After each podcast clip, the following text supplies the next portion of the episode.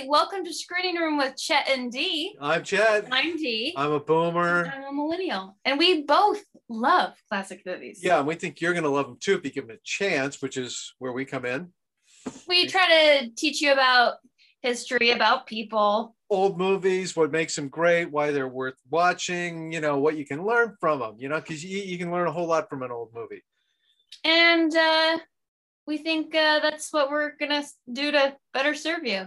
Yeah, so let's get into it. Let's get into it. So we're doing something different. We're trying to Zoom. So we're gonna try to be even quicker. So we're gonna be quick, Chet and Dee. And this is a screening. We're screening us. So we're gonna screen one of Chet's favorite movies, which is maybe an oxymoron. Mm-hmm. Hold on. You got a sponsorship first. Oh, I do. Oh, do you hear that? They actually. It's a living thing. It's a living thing, a living sponsor. We've got sponsors. The actual living sponsors are with us right there. Oh, and there they are. Wilford Brimley, diabetes, and Memo. Yeah. We'll do the natural sometime. Yeah. So I bottle feed kittens for Keller's Cats, but my Facebook page, Instagram page is called This Old Cat House. So I bottle feed these guys every couple of hours. They have two other siblings, but they suckle. So you can follow me to know what the heck that means that I have to separate them. But if you hear them, that's that. And we might need them to give us more content. So kittens. Yeah. So if people say to you, hey, kittens suck. Well, it's true. Do you know who didn't think kittens suck?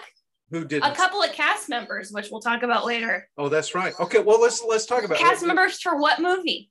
The Verdict. The Verdict, 1982. The Verdict. 10 years before I was born, babies. Yeah, yeah. So definitely old enough to qualify. But I remember this movie because it came out when I was in college. I actually saw it in a theater. One of the few movies that we talk about that I saw in a theater when it was first released. What's a theater? It's a big room where you sit with other people. I only say that because it's 2021. And yeah. It's been how many? At least a year. I think it's been 5 years. I think it's been about 5 years since the pandemic began. It feels like that. Uh-huh. All right. So do you want to get into the plot before we dive into? Okay, well, let's do the cast first. Let's talk about the cast. Who's in this? Hold on, people. He has a whole list right now. And number one that you wanted to talk about was plot. And I have the power to negotiate or to, I am the one that tells us what order things are going in. And two is cast. Okay, plot. All right. Yeah. Okay, so what happens is Paul Newman is an attorney. We see him at the very beginning of the movie, and we can tell immediately that he's an alcoholic, and he's a down on his luck attorney, and he's an ambulance chaser. He's Celino and Barnes. Yeah, that kind of a guy, only his clients are often dead. And he actually hangs out at funeral parlors, pretending that he knew the person that died and handing out his business cards. It's really pathetic. He does it a couple of times. And the second time he gets thrown out, and he's so disgusted with himself that he goes out and just gets completely plastered and goes back and trashes his office. And then he's sitting there passed out, drunk on the floor. And then his friend Mickey comes in. Well, he's thrown papers everywhere. Filing cabinet is knocked over. Yeah, and he smashes his framed diploma, and it cuts his piece of glass, cuts him in the forehead. Okay, so then Mickey shows up, and Mickey is his old friend, used to be his partner, and Mickey says, hey, what are you doing? I gave you this case. You aren't even ready for it yet. And it turns out that he's got this case. There's this woman, it's set in Boston, and she goes to this huge Catholic hospital, and she has a problem. She's going to have a C-section, and she ends up losing oxygen to her brain, and now she's in this vegetative state, and the family is trying to sue. And the whole reason that Mickey gave him this case, he knows that he's washed up. He knows he's an alcoholic. All he has to do is go to the archdiocese and say, hey, we're going to sue you. And then they're going to offer him a big settlement, and he'll get a third of that money, and he'll have enough money to get drunk on for the rest of his life. And that's all he has to do. And so he gets him up, and then Paul Newman, Frank Galvin is the name of the character. He meets with the family.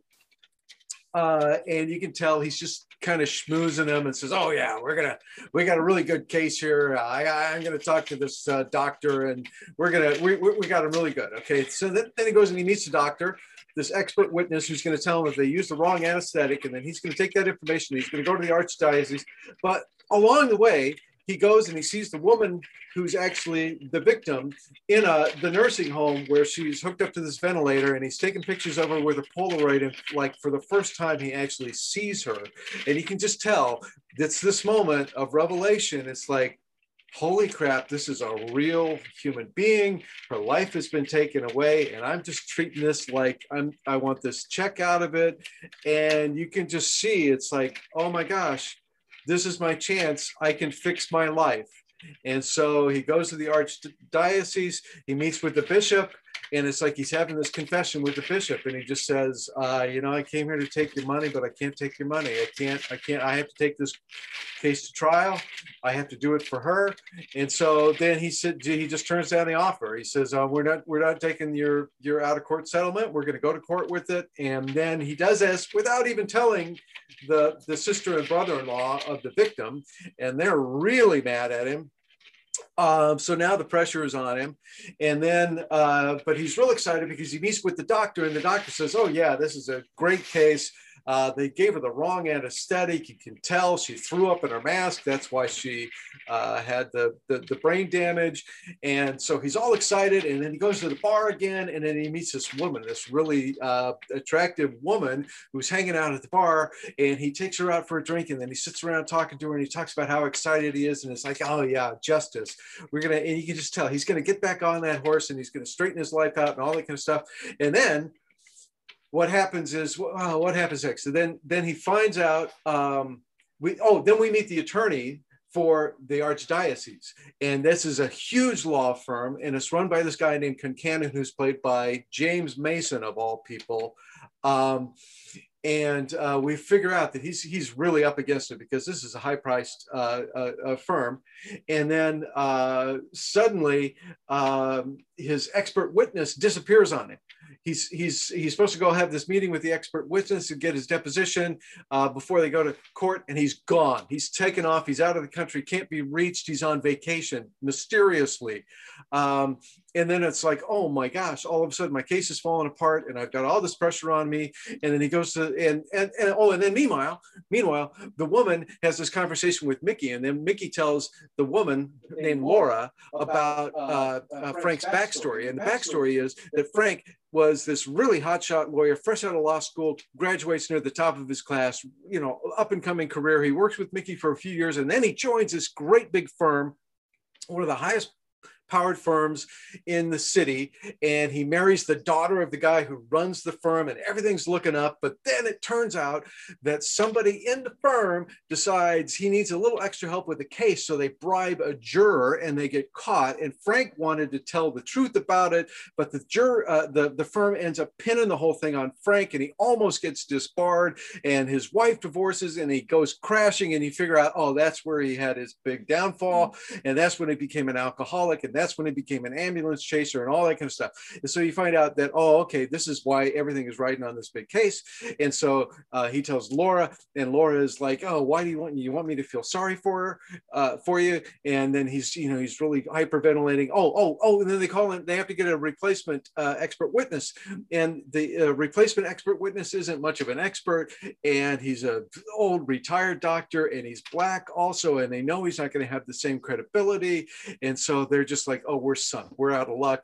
And so he tries to go call back the firm and say, hey, we'll take that offer. And it's like, no, you can't have that offer anymore. So then it's all over. And so they're going to have to go to court, and they're going to court, and everything is just, falling all apart. But spoiler alert. Okay. If you haven't seen this movie yet, you should stop right now, okay? Because this is like most courtroom dramas, it's got a couple of big surprises, okay? They're really big, they're really important, and they're really well done, okay? So, and you'll like the movie better if you watch it the first time, not knowing what's going on, okay? So stop right now, and then go watch the movie, okay? And then come back, because you're going to want to watch this movie more than once, because you'll appreciate it even more the second time after you know all the surprises, okay? So bye, go see the movie. Get out of here. Okay, are you back? All right. So, so he finds out everybody's testifying except this one nurse who was in the operating room. For some reason, she refuses to testify, and he figures out, oh, it's because she's friends with the other nurse who was admitting her. And the whole question in this case is, did they make a mistake when they asked her when she first came in how long ago she had eaten? Because if she had eaten within an hour, which seems to be the case, then they shouldn't have given her that anesthetic. That's why she threw up. That's why she got the brain damage, yada, yada, yada. Okay, so then he figures out that there's this nurse that quit being a nurse and went off to live in New York. He actually... we won't tell you how he does it, but anyway, he finds out and brings her in to testify. And then it's that moment that, okay, that's enough. All right. So let's talk about the cast. All right. Let's talk about the cast. You mentioned Paul Newman. Paul Newman. Let's see. We got James Mason. You talked about him, which I think of Perry Mason when I think of lawyer. Yeah. Jack Warden. We talked about Jack Warden in our very first podcast. Oh yeah. And Brian's Song. Brian's Song. Milo O'Shea. Oh, plays the judge, the crooked judge. Yeah. Wonderful. I mean, everybody that would talk about this movie is obviously going to talk about his dark, thick black eyebrows and white hair. Yeah. Charlotte Rampling. She plays Laura. She's so good in this too. She's a mysterious woman, and people today would know her from Red Sparrow. Oh yeah, that's right. She runs the Russian spy school for, so the bishop is played by Edward Binns. If you catch any Little House on the Prairie reruns, you might see him, but you also probably seen him from 12 Angry Men, which the director of this movie also directed. Wesley Addy. Oh, and Jack Warden was in 12 Angry Men. He's a Dr. Towler. He was in Network, which Sidney Lumet also directed. Yeah. Great director, yes. Great cast. What do you want to... Paul Newman, this is maybe, I mean, you're talking about one of the biggest movie stars of all time, okay? And not just a big star, but one of the big stars who's also a great actor. I mean, a legitimately great actor. This is one of like 9 or 10 nominations he got for Best Actor, and he doesn't win it this time, even though I think this is his best performance. A lot of people think this is his best performance. But he gets ripped off, you know. Is there no justice in the world? That's the big question of the day. Is there no justice? I think the verdict's still out on that. Yeah, I think. As they say. It is. We've said before, well, anyway, if you don't know who Paul Newman is, I don't know. I think even millennials probably know him. I mean, yeah, from the salad dressing, if nothing else. From the Newman's Own salad dressing. Yeah. Yeah, it's the same guy. Which we found out through reading a book, Paul Newman Alive, that he actually used to, when he would get a salad in a restaurant, he would wash the salads from the dressing, and he would gift people with his own salad dressing, like olive oil and some water. And so then he and a friend, A.E. Hotchner, who was a writer, they started a salad dressing, Newman's Own. I think in today's parlance, we would call him a foodie. A foodie, yeah. A foodie. He really liked his food. He did. Yeah. But a fantastic actor, a method actor. Yes. He was one of the, in the acting studio, actor's studio. Went to the actor's studio. Because he wasn't born just like, hey, I want to be an actor. He was born handsome. He wasn't born an actor. Yep. Yeah. And he wanted to be good at what he did. His father was a businessman, and he didn't want to follow that footsteps, but it's like, if I'm going to do something, I want to be good at it. Yeah. And he's like, well, I'm good at acting, but I want to be really good at it. Yeah. And one of the things I think that makes it such a great performance too is, I think both of us learned from reading about this, is they had this script. It was based on a novel by a guy named Barry Reed, but they changed the story quite a bit. And then they brought in David Mamet to do a screenplay for it. And a bunch of people looked at the screenplay early on, and some other famous actors, and they said, yeah, you know, this guy, how can you make him a hero? I mean, he is just so an alcoholic ambulance chaser who goes around lying to people. It's like, no, we need to dress him up a little bit. We need to make him a little bit more heroic so that the audience will get it. And they just never got any of those projects off the ground. And then finally, Paul Newman sees this part and he says, no, I want it just the way it was written. And Paul Newman, who you tell me, he basically a functioning alcoholic himself, right? I mean, he was known as a functioning alcoholic. So he would drink 12. I mean, it was like there are how many beers in a pack, and they would have a Paul Newman day where he graduated. From some college in Ohio. And they would have a Paul Newman day where they would drink 24 beers in a day, because it's like there's an hour, there's a beer for every hour in the day. Yeah. And that's the character. He had to stay away from hard liquor, but occasionally he went through some things. Well, he had a son who died of an overdose. Yeah, and he had a hard time talking about that. He wasn't very public about his emotions. So it took him a while to be able to draw on, like as a method actor, to be able to go through things to be able to do this part, unfortunately. And Frank Galvin, again, you talk about a guy who he gets up in the morning and he starts with beer. And then with his meals, he starts drinking whiskey. And then when he's sitting around at night, he's got a drink by his side. I mean, he's just throughout the day. And even though we only see him get just really wasted once, even after he's working on the case, it's like he's just always drinking. And like Paul Newman added little parts, like he's sprays his breath, and he's always constantly putting drops in his eyes, and apparently that was stuff that Paul Newman brought to the character himself. And you see, he is such an alcoholic. He can't even, his first drink of the day, his hands are shaking so much, he's got to lean over and slurp it off, out of the shot glass on the table. And I think one of the things, like I said, other people looked at this character and just says, how can you make this a hero? And Paul Newman says, no, I got this guy. And even as I remembered this movie, like when I started telling you about this movie, I said, well, he has a drinking problem. And I think part of it is I even kind of repressed just how low this character is at the beginning of the film, because it's hard, it's uncomfortable to imagine yourself in this guy's shoes. He is really at the bottom. And Paul Newman just makes this so believable. Well, and like Lumet said that they had it to where people wouldn't like him at the very beginning of the movie, where he's really hard to like. But for me, I wasn't ever like, gosh, this man is terrible. I don't know if it's because I had a favorable like view of Paul Newman watching it or beforehand, but it's like you just don't want to see, you could just tell he'd already been kicked enough to where you didn't want to not like him. So I wasn't going in like, this is terrible that he's showing up at these funeral homes. I mean, I felt bad for him, because you could just tell it wasn't to where he's like, I just really have no feelings about this.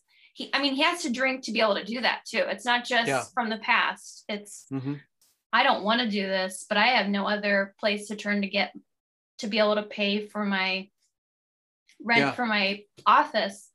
Well, and the scene where Mickey explains what happened in his past, I mean, that certainly helps us gain more sympathy for him when we realize, oh yeah, this was a really talented guy and a really idealistic guy. Who just, he couldn't believe how bad the real world was. He couldn't believe how unethical and corrupt people could be. And it just shattered him. And his whole life was gone, and his whole faith in justice is gone, and his faith in himself is gone. And he's just hanging on. And we get that scene, and then we have that scene. Well, let's talk about our favorite scenes so we can talk more about the other cast members. Well, I'm going to start with one because I know it's not on your list. When he goes to the bishop, the archdiocese, and he says, I came here to take your money. But I love how he's holding his hand against the briefcase. Yeah, he's sitting in the chair. He like can't be vulnerable. Like it's hard for him to be vulnerable. So he's like, yeah, his body language. He's got the briefcase actually is, like keeping him up, separate from. Yeah, and it's just like, you know, the bishop. He's a priest, and Frank Alvin clearly is a Catholic. And we see like the shot in his office when he's, you know, passed out on the floor. We see there's a crucifix on the wall. So we know that he's a practicing Catholic. He said, oh, there's a rosary beside his bed, yeah, that you picked up, yeah, on one scene, right? And he's there, he's talking to this bishop, and it's a confession. And it's like, if I take your check now, and the guy, they literally hand him the check, and it's a really healthy settlement. It's every bit as much as they were expecting to get. And it's what Mickey told him to expect, and it's what he told the family to expect. So there's nothing disappointing in this check at all. And he just says, if I take this, I'll be lost. And the bishop, who's clearly conflicted because they don't want this to go to trial because it's going to be bad publicity. And the bishop is like, I don't even really want to know what happened in the hospital. I want to believe that the doctors, it was just an innocent mistake and all that kind of stuff. And so the bishop is like, he's feeling a little guilty too. And it's like, well, I have to, I mean, this guy is basically confessing to me that he has to do the right thing. And yet I don't want him to do this. So anyway, that's a great scene. What one of yours? When he's with the judge, at the conference with the judge after their first day of trial. And the judge, yeah, gives his 2 cents. And we learn that there's like something weird about Boston law, although you found something conflicting with that, to where the judge can ask questions. Oh yeah, yeah, in the Commonwealth of Massachusetts. And so you're also, yeah, as the audience member, you're furious. Yeah, because the judge actually starts, he interrupts Frank and he starts cross-examining the witness. He yells at the doctor. And so, and you're also like the black doctor, the expert witness, yeah, and mm-hmm, you're like, whose side are you on? Yeah. You know that this is going to influence. Yeah, the judge tried to talk him out of taking the case to trial in the first place. It's like, why do you want to waste everybody's time? I mean, it's come on, guys, can't we figure something out here? Anyway. Well, and then when Paul Newman uses his finger to say, you are a corrupt man, without saying you're corrupt, mm-hmm, like he's got his number, he's got the judge's number. The judge tries to make it to where, hey, I know you, I know that you almost got disbarred and you're as bad as I am. And then Paul Newman's like flips the script, and Galvin is like, no, we are not cut from the same cloth. I have a, mm-hmm, I'm not gonna, yeah, I got accused of being a corrupt. This is not the pot calling the kettle. Pot, yeah. So, yeah, and that's the first moment where we see. He gets so passionate, and you know that he believes this to his bones, mm-hmm, that he needs to do this. And it's like, yeah, it'd be easier for me to take the money. Yeah. And this is after another one of my favorite scenes where, okay, after they're going, the doctor who's going to be their expert witness, they do the pretrial interview with them, and it's just like, no, this is not going good. I can already tell they're not going to take this guy. Hold on. Is this how you feel every time we do a podcast? Yeah. Like that. I'm the doctor. And it's like, oh my gosh, you're Paul Newman in the background. No, we're both the doctor. Yeah, we're both the doctor. But no, he's listening to this, and it's like, no, this isn't going to work. We're going to lose. And then he goes to see Laura, the woman he picked up at the bar, who's become his love interest here. And he's just like, he's just devastated. And it's like, we're going to lose. And he goes, do you think it's my fault? Do you think it's my fault? And it's like, he's just begging her. And she recognizes right away. It's like, yeah, you want me to tell you, like it's the night before an assignment's due in school, and you want me to call the school and say you're sick and don't have to go in. Well, you know, you have to grow up. You have to deal with this or whatever. And Paul. And I'm like, is she still talking to him, or is she talking to me? Yeah, I mean, no sympathy, no sympathy there. It's like she wants him to be a man and own up to this. And she knows he's got to fight through this because he's always caved in before. That's how he got into this situation. And Frank, he starts to hyperventilate and he just says, no, you can't pressure me. And he has to go in the bathroom literally and just hide in the bathroom and wait to get his breathing back and all that before he can even bring himself to go to court for the first day afterwards. It's just such a, God, it's such a moving moment. You feel so sorry for this guy. You want him to get himself together, but you don't know if he can. And it, honestly, there's every reason to believe that he can. It doesn't look like he ought to be able to. I mean, like, what an anxiety. Like, you have the anxiety that he's having throughout this whole movie to where you're in with his ups and downs to where you feel like, okay, it's going to happen, but we know it's a movie. So something's going to happen to where it's going to go wrong. Yeah. And my gosh, this writer takes you on a journey. Yeah. Oof. No. And you're exactly right. It's when that judge steps in and starts trying to screw up his case for him in front of everybody that finally he just says, I know what's going on here. This whole system, it's corrupt. I've faced this before. This is what happened to me before. And this time I'm not going to take it. I'm going to stick up for myself and I'm going to fight. I don't know if we can win this case or not, but I'm not going to cave in. And it, yeah, it's just. Well, and you respect it coming from a man like Galvin. Yeah. It's like if a man like Galvin can stand up, because he could easily, it's like, well, I'm an alcoholic, so nobody's going to respect me. I don't have to respect myself. But it's like, if he's going to rise to being back to being an idealist and sticking it to the man, you kind of feel like you want to be like Galvin. Yeah. More than the judge. And it's like, it's kind of like with religion to where Jesus would want to hang out with people like Galvin more than he would a judge. Mm-hmm. You know? Yeah. Okay, another favorite scene. When Frank and Laura have their first date, when they go out to eat together, and Frank, this is the first time before they ever take the case to trial that he's starting to feel it, and he's just sitting there and he's talking about how this works, and he's remembering way back when he was a good lawyer, yeah, and was actually in a courtroom and talking to a jury, and it's like there's this thing that happens when, you know, the jury wants to believe, they want to have justice.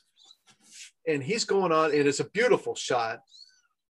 They've got two shots of him in profile looking at each other, and then they show a close-up of him where he's just kind of looking off in the distance, and then they show close-ups of her, and she is so good in this movie, and she does everything so subtly. You just see this when he says he wants to do the right thing, and you can just see in her face, it just dawns on her for the first time, my God, this guy really is an idealist.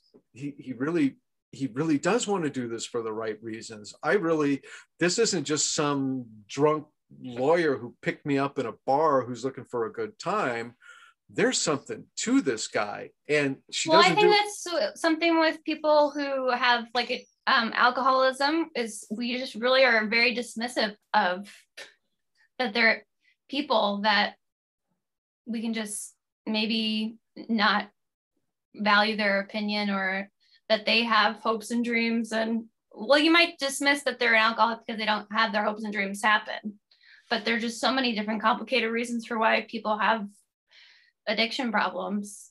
But anyway, it doesn't mean you can't respect them. But I actually really like that this movie kind of makes it to where you can't just judge somebody by the we're what's in their hand. I mean, redeemable. Yeah. I mean, what's your Brian Stevenson, one of my favorite lawyer ever.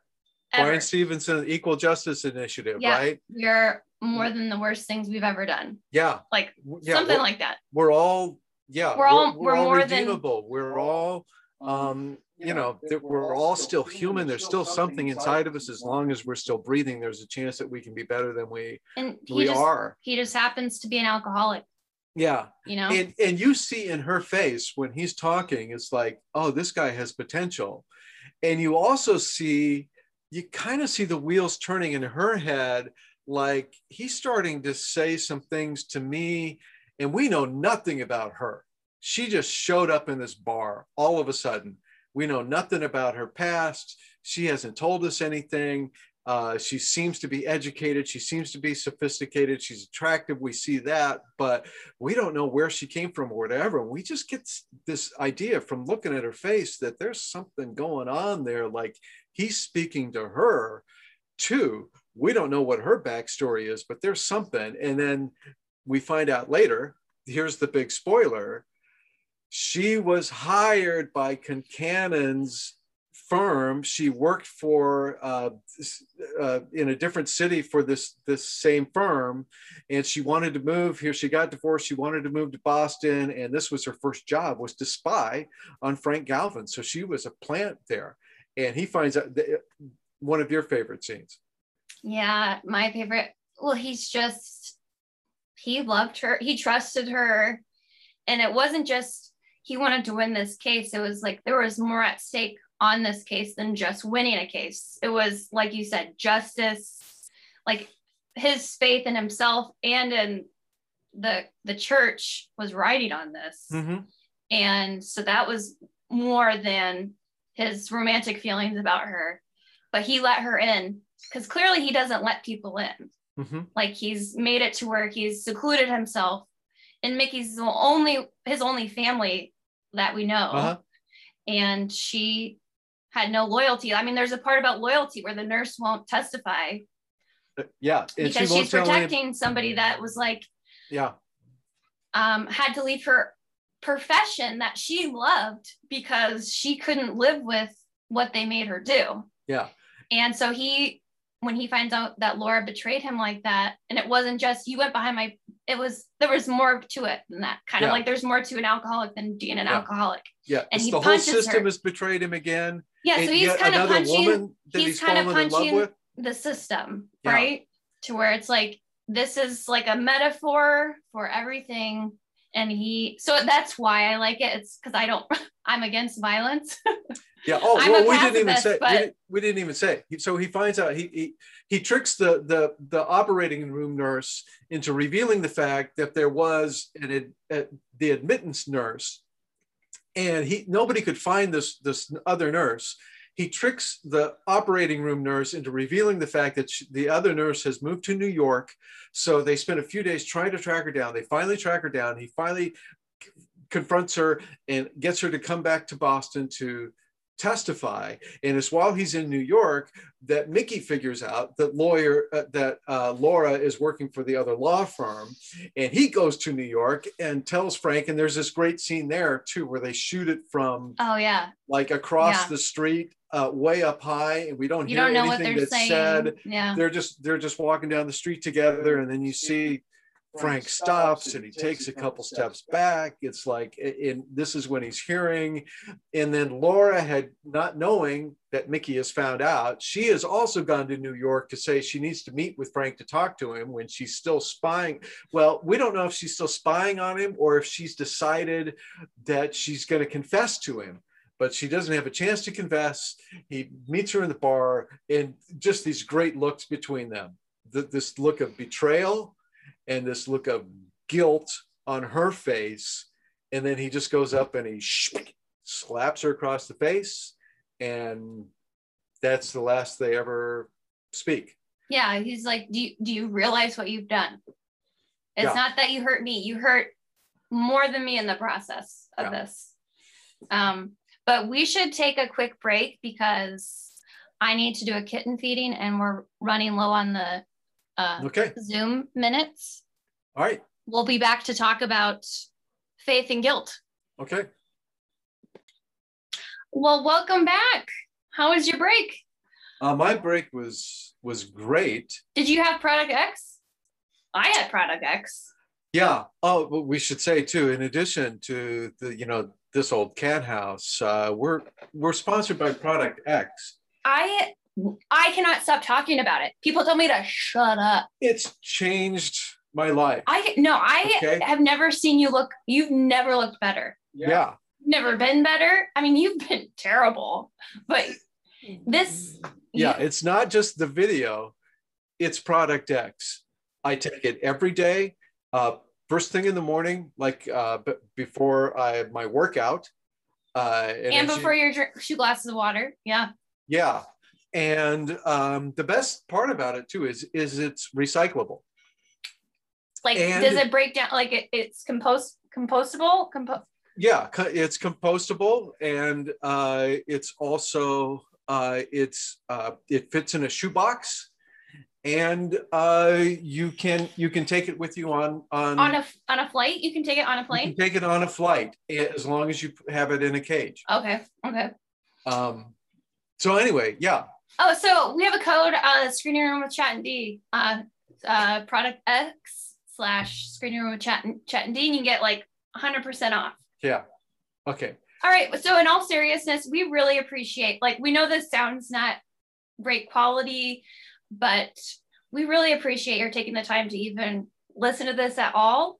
Mm-hmm. We don't really like hearing ourselves talk, but we are passionate about what we're talking about. So we really appreciate that you even include us in how you're spending your day. Thank you for letting us into your ears. But so we need to talk about faith and guilt. Yeah. Well, the last scene of it, and the last scene of this movie, the climax, not the very last scene, but the climactic scene in this movie, Frank Galvin's summation to the jury is, it's just a few minutes long. It is maybe my, favorite 5 minutes of screen time. If you were to ask me, just my favorite all time few minutes, one scene of a movie, this would be really close to the top. When he sums up to the jury, because right before that, okay, we had the admittance nurse who comes in and she says, no, she had eaten an hour before the victim had eaten an hour before she came in. And then this throws the defense for a loop, and Concannon looks over at the doctor and it says, like, what's going on here? And the doctor just, shakes his head like he has no idea what's going on. So Concannon gets up and he cross-examines it. And then it turns out that they had told this admittance nurse to change the form, to make it look like she had told her that she had eaten 9 hours before. And then the admittance nurse has this big breakdown and she says, no, they may be changing. And I made a photocopy and I've got it right here. Okay. And then they object because you can't admit a photocopy in as evidence. And then the judge goes along with that. And the judge says, yeah, furthermore, since she's a rebuttal witness and all she's talking about is this photocopy, he points to the jury and he says, you need to completely disregard everything that she said. It's all over. It's, just pretend you never heard any of this. And that sets up the closing argument where Frank Galvin, he's back to where he was earlier in the film, where he's going to put his faith in the jury. And he says to them, he starts with this great line that he says, my religion, they say, act as if you have faith. Faith will be given to you. And then he goes on to talk to them about how they get to choose. They're the law. They get to decide what justice is. And if they actually believe in justice, they are the ones that make justice by acting on it. And this is so crucial because, I mean, in the Catholic faith, they're known for lots and lots of guilt, okay, because you have to go through this process of a confession, and you actually say, and neither one of us was raised Catholic, and so I can only imagine what that's like. Once a week or once a month or however often you actually sit down and you have to go through item by item and confess individual sins, and then have a priest tell you what you're supposed to do to make it right. And so you can just imagine this, how palpable that is, to feel the guilt, but then also to be given a solution that says, well, you need to go out and do these things and make it right. And See, I was raised as a Lutheran, and one of the big differences between Lutherans and Catholics is Lutherans believe that if you just have faith, you're going to be forgiven. And even though Lutherans do confession, you do it in mass. You go to church and you stand up at church and everybody just recites these words. It's like, oh yeah, I believe I'm a poor, miserable sinner. And yes, I believe I should go to hell, but I have faith. And so it's all good.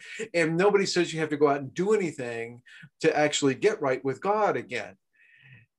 And I think, and it's not, this isn't about which faith is right or wrong.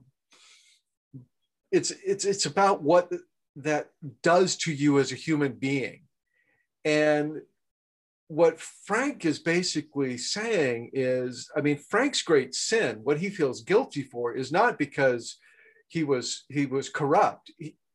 His guilt is that he sold out. He joined a law firm that was corrupt.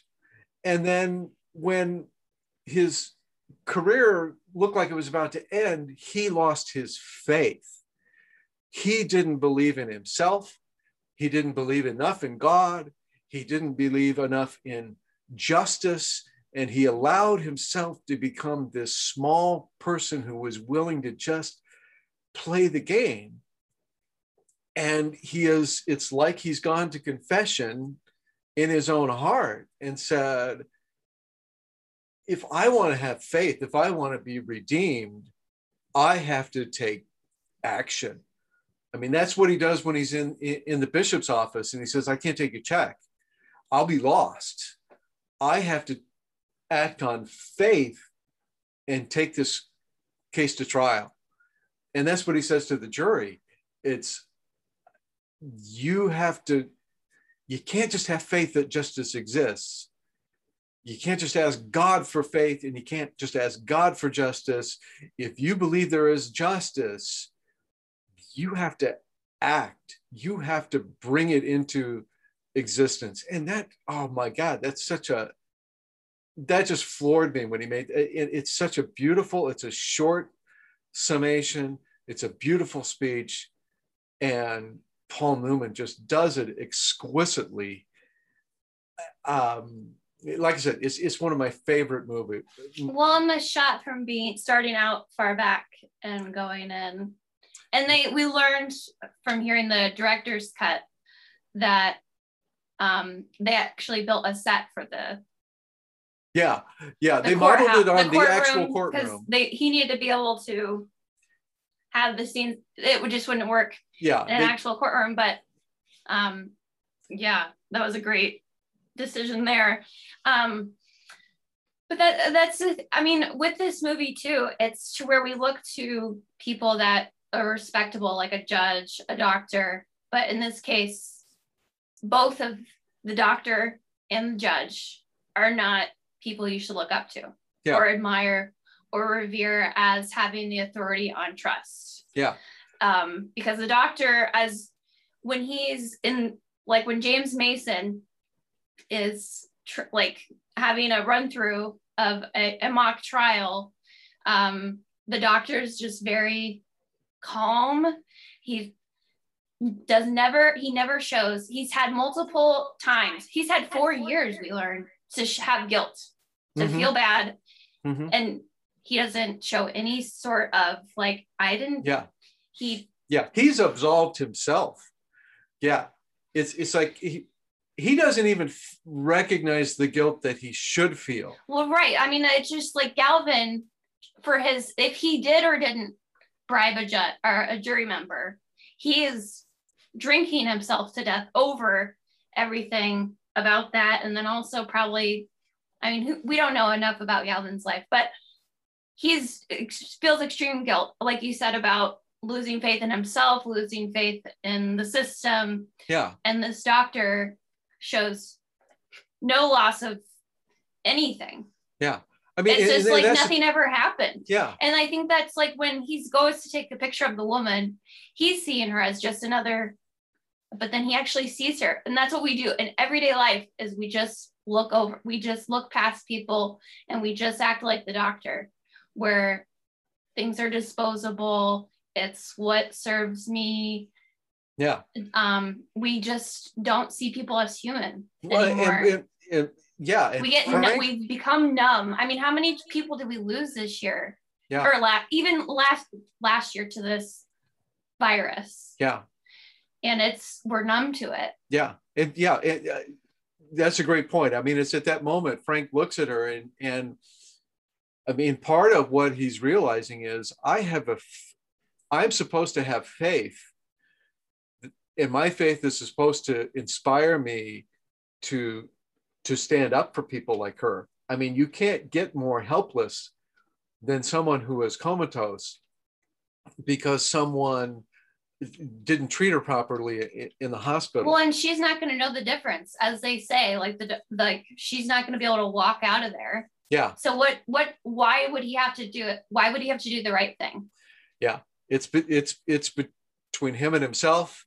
It's between him and God. Well, and you can tell he was like, I wish I had never taken this case, even though this is the case that's going to save his faith in humanity. Like mm-hmm. This case that was about to break him. Mm-hmm. Yeah. It was going to save him. Yeah. But we've been in situations to where it's like, I don't want to have to say something. And like, if you see an injustice, it's just like, it would have just been better and easier if I didn't have to speak up. Yeah. So he kind of, when he saw, after he took the pictures and they were developing in that great shot, when the camera's on the, I know millennials know what it is. Like, I know that because we can buy them now. Yeah. It's a Polaroid. People can buy the Polaroid. It actually spits out the print and you watch it develop in real time. You can tell he wished he hadn't noticed that. Yeah. Because this is about to make his job harder. Well, and I think that's one of the great messages is that faith is hard. Yeah. It's so much easier not to have faith. I mean, you don't have guilt if you don't have faith. I mean, they weigh against each other. Concannon doesn't really feel guilty about all the corrupt things that his law firm is doing because he doesn't really have faith in justice. He just has faith in winning and making money.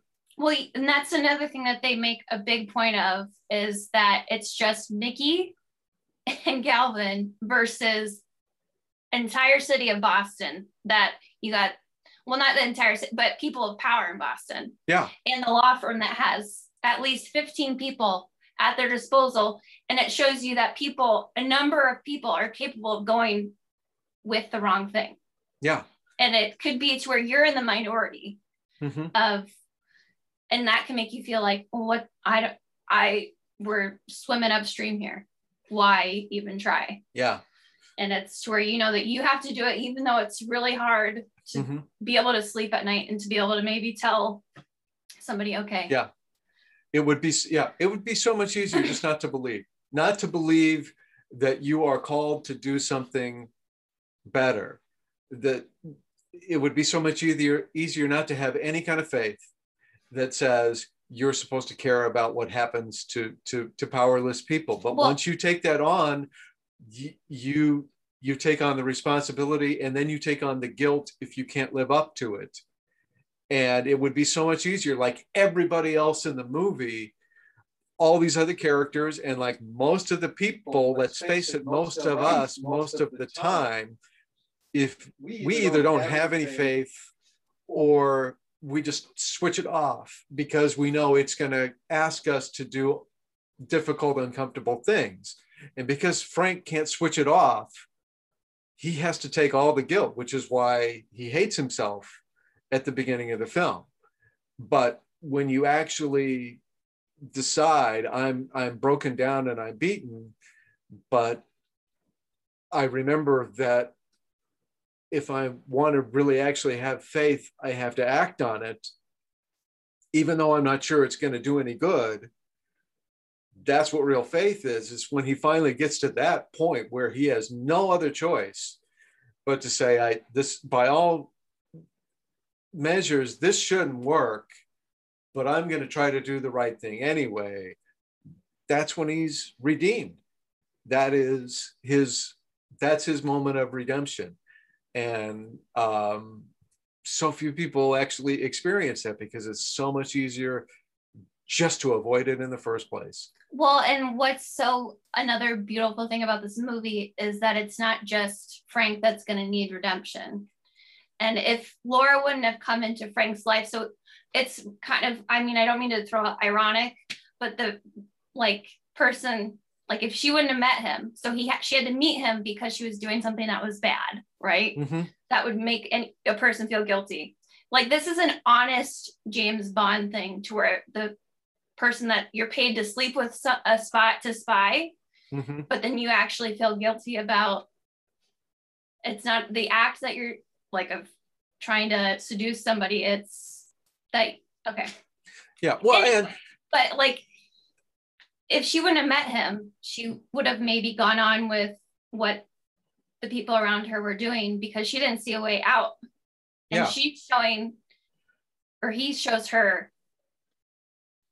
Well, and Concannon actually hints at when he's, okay, we have another great scene where Concannon, and of course it's this wonderful reveal, because Concannon is in his office and the camera is following him and we don't know who he's talking to. And he's talking about, how I know you feel guilty, but this is the way things have to be. And he makes an allusion, and then we see he's talking to Laura. And that's the first time we realize, oh my gosh, she's working for him. But he says a couple things in there. He says, we have to make this money, because the money, that's what pays for this office. That's what pays for the liquor we're drinking. And he says, it pays for the pro bono work that we do for the poor. Yeah. And it pays for the kind of law that you want to practice. And so the implication is that Laura actually has some idealistic qualities. She doesn't really want to be a ruthless lawyer, but yet she's sold out. She said, I want to actually be a lawyer that helps people, but the only way that I can make it work is to first sell my soul and do this terrible thing just to get the money. And then after I have the money, then I can do what's right, which again. But then Frank is the one that and then she sees, life. Yeah, she sees in Frank, no, that's not faith. And that's not morality. That's not ethics. That's, I'm going to be comfortable first. And then after I'm comfortable, after I'm taken care of, then I'll worry about taking care of other people. And she sees in Frank, and again, when you watch the movie the second time, and then you see that first scene where they're talking in the restaurant, and Frank's talking about what it is when the jury realizes what justice is and all that kind of stuff. And then you look at her face again, it's like, it's dawning on her, I'm making the wrong choice here. I should be, but can I actually believe that it can work for Frank? I mean, is Frank just stupid? Is he Don Quixote here? Or is there such a thing as faith? If I were to follow his path, could I actually make it work? Well, yeah. So when she was stern with him in the hotel room, she's kind of like, I need you to make this work so that I can believe that we are redeemable. Yeah. Oh, yeah. Yeah. That's a great point. I mean, that is such a fascinating scene. Yeah. Because you can read that a couple of different ways, but I agree with you. I think that's what she's saying. Well, and it's when she's going through seeing what Frank is, or Galvin is like, it's kind of like when he took the Polaroids, where he kind of wishes he could just go back. Nope. Life was simpler when it was just going to be, I'm going to get money, get out, drink. She was like, I kind of wish I wouldn't have been stuck with Frank, because I could have gone on to just not feel guilty about what I'm doing. Mm-hmm. If it would have been somebody else, she probably wouldn't have felt guilty about it. Oh, yeah. Definitely not. So she probably wished it, because you said, it's easier to do the wrong thing than it is to have faith. Mm-hmm. So you have two people. It's not just about Frank. Mm-hmm. And it has the audience believing that, you can be saved, and whether it's religious experience or just if you're feeling like the world's against you. I mean, even if the religion is just your belief in justice, yourself as a quality of something that is real and attainable, whether or not that comes from God, you know, that's up for you to decide. I mean, it's also like, as myself watching it every time, you kind of watch it because you need to still believe it, because there's so much going on around us where it's like, I do not believe there's justice. Yeah. So you just need to watch it to like have faith in humanity. Yeah. And Paul Newman, and then that's what, so thank God for Paul Newman. Yeah. And we taking that role. He was snubbed an Oscar. Snubbed. We are giving him an Oscar for that role. Yeah. No, I agree. That final scene, everybody, director, the cinematographer, writer, Paul Newman, everybody deserves an Oscar for that scene. Yeah. Well, and this was nominated for Best Picture and didn't win that either. No, but so how do you like Mason, James Mason and Paul Newman together? Oh, they're James Mason is so great. I mean, we could talk about, I joked about how, I mean, I don't mean to objectify Paul Newman's eyes, but obviously he's a very attractive man. But yeah, you pin that up against a great British accent, that's really hard to beat. And Paul Newman, actually, he's 57 years old when he does this. And, you know, most people at 57, you know, aren't much to look at. Let's be honest about that. But no, but Paul Newman still looks great, but he does, like, he lets his, I love the fact that Paul Newman doesn't get a good haircut for this. I actually really like him with the longer hair. Well, it's just a little shaggy. It's like, you could tell, it's like, there's nothing wrong with the hairstyle. It's just like, you know, you really should go to the barber a little more frequently, just because, you know, it's just kind of, you're letting yourself go to seed. But anyway, back to James Mason, one of the greatest voices that you will ever hear in movies. And we love him. Yeah, I'm sorry, I don't have a female version of James Mason. You're stuck with my nasally voice. Yeah, well, it's, I won't try to do my James Mason here, but it's like you want to conjure an erudite British, I don't know if that's an Oxford accent or what, but it's just... He went to Cambridge. Cambridge, okay. But it's just beautiful. And he can be so sinister. I mean, he did hundreds of movies, but he's at his best when he's being sinister. I mean, between this movie and North by Northwest, another one of our favorites, where he is this villain, but he's just so understated and so confident. And so it's like his blood pressure is barely registered. And he does so little with, you know, just kind of every once in a while, a surprise gesture with his eyes or whatever. But the voice is just so mellifluous and so confident that you just really get the impression that you could never best this guy.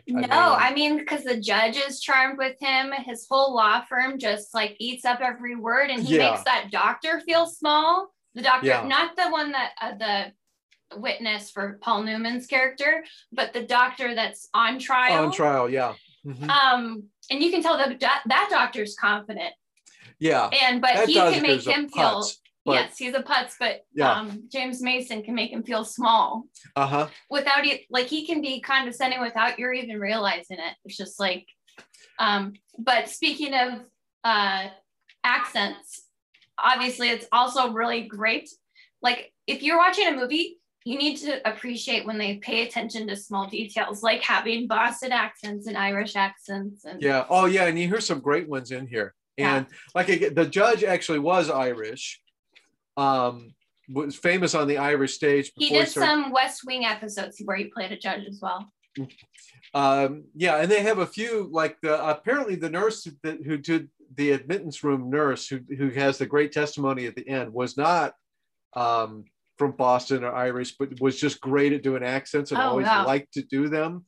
And she's fantastic in that role too. Somebody that I can't, you can call up her name on IMDb, but I can't even remember what her name is. And she didn't do a whole lot of other, what's her name? Let's see. She plays Caitlin. Lindsay Krause? Yeah, that's not an Irish name. Anyway, she's fantastic. There are several actors in here who are not real well known. And even we should talk about Laura.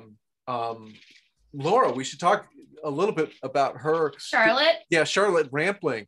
She is fantastic also. Well, she didn't have many lines and she was fantastic. Yeah, so it's just her face, just the expressions on her face. And yes, they wanted her to be mysterious. You don't know exactly what's going on with her.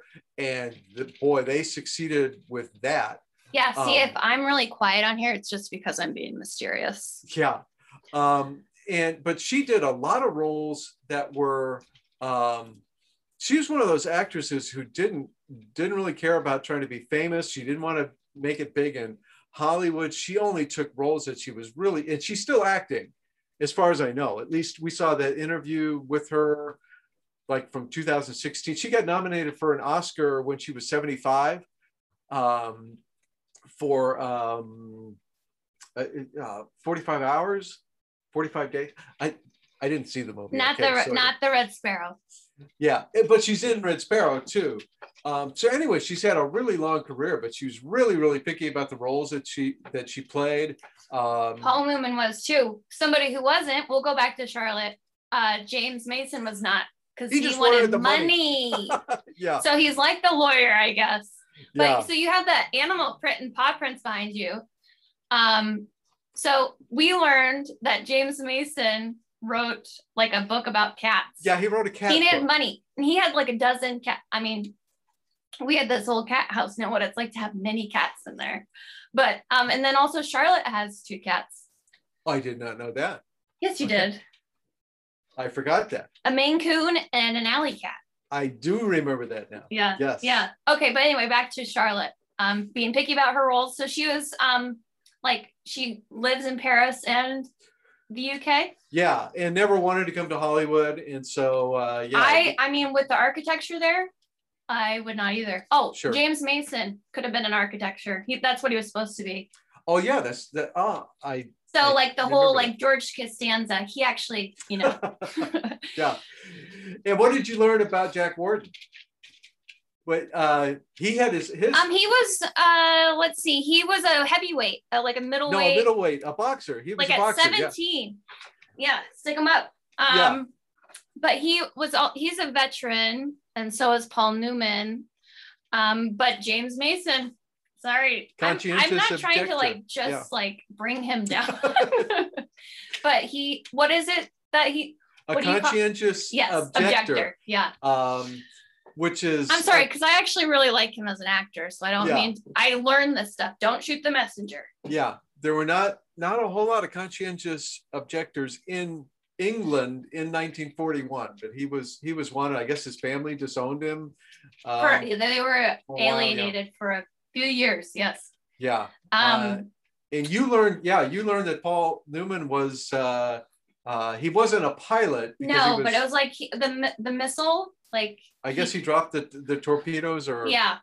Maybe operated the radio too, or something like that. But, yeah, there was like instances where his pilot was sick, so they were landed somewhere, but there was like people in his cavalry. Oh, his squadron. His squadron.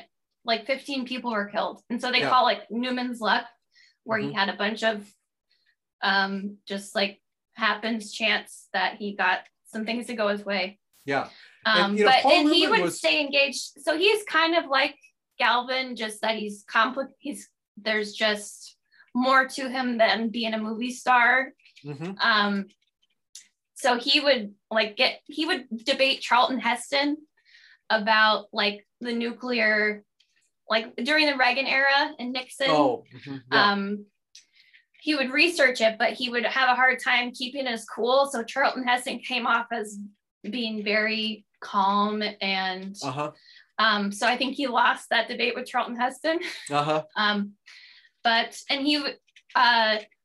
He would like help other actors that were down on their luck with money. Mm-hmm. Like he wouldn't be like, hey, here's some money. It was like he would just kind of, without them realizing that he was looking out for them. Yeah. Well, and speaking of politics, we saw one of his quotes on IMDb was that his proudest accomplishment was that he was on Richard Nixon's enemies list. Well, and he would actually he would call, he would do phone banking, he would go on, he would make stops when he was shooting some movies and do some campaigning, go door to door. And when he was doing a phone bank, a woman didn't believe that it was actually Paul Newman that she was talking to. Uh-huh. Well, they needed Zoom calls back then. But anyway, we just kind of learned that he was kind of a complex character. Yeah. Had a hard time having faith in himself as well. Not in his abilities, but just kind of. Doing the right thing. Yeah. And like you said, a functioning alcoholic who had, he had a hard time talking about what happened, his son's drug overdose. He had 3 kids with Joanne Woodward. And famous actress, yes. With his previous marriage, and so he had a lot of kids, but he was also, he didn't know if he wanted to be a dad or a movie star, but it was pretty apparent that he didn't want to be the dad role. I think he tried making up for it, but it's hard. It's not so simple. If you have all the money in the world, it doesn't mean that you get it all figured out. That you out what it all means. But anyway, but so do you agree with his not picking up the phone call at the end before we'll wrap up? Okay, well, at the very end, okay, they and originally I guess the movie was just going to end with them walking out of the courthouse and he sees Laura over across the rotunda, and then he looks up again and she's gone. But then they added another scene where he is in his office, and for the first time in the whole movie, he's drinking a cup of coffee, and the phone is ringing, and then we see that it's Laura, and now Laura is drunk in her hotel room, trying to call him, and she is hoping for her shot at redemption, and he doesn't pick up the phone. Well, he wants to, though. He starts to, but then he stops himself. But that's also kind of and it's kind of like when she wouldn't give him sympathy. Well, when he knows came to her, he's not going to be a help to her if he's holding her hand. Yeah, it's not like a tough love situation. I think it's more it's more nuanced than that, or not. It's more complex than a tough love. Just throwing her out to try to get faith on her own, because he could say, hey, I did this, and you remember I was drunk, you saw me at my lowest, what I did. But he knows she has, I think it gets back to that central point where he can't do it, answer the phone, and he could be like the priest who hears her confession, and he could say, I forgive you, but that wouldn't be enough. Well, he needs... She has to go out and do it. She has to actually act on being the person that she wants to be. And maybe after she's done that, then maybe they can talk. And again, how you can't get much more Catholic than that. Well, and she wants... she wouldn't be... It's not just she wants to be drunk, but she's feeling guilty, so she's... to where you don't see James Mason's character drunk. No, he's not guilty at all. So this is the first step in the right direction for her, not to be in the drunk part, but the guilt part. Yeah, you start with the guilt. You got the guilt and the confession. That's fine. Now do your penance and act as if you have faith, and then you'll have faith. Yep. So that's the verdict. Well, thank you. Well, I hope. What's the weather like where you are? It's raining. It's raining here too. Huh. Cool. All right. Well, it's almost April. It is almost April, and we'll try to. It's been a while since we've done one of these. We'll try to be a little more regular from here on out. Who knows? Once a month is not bad. Give it our best shot. Yes. All right. Oh, you don't have to say anything. You don't have to do anything. Not a thing. Or maybe just. Rate and subscribe. Oh.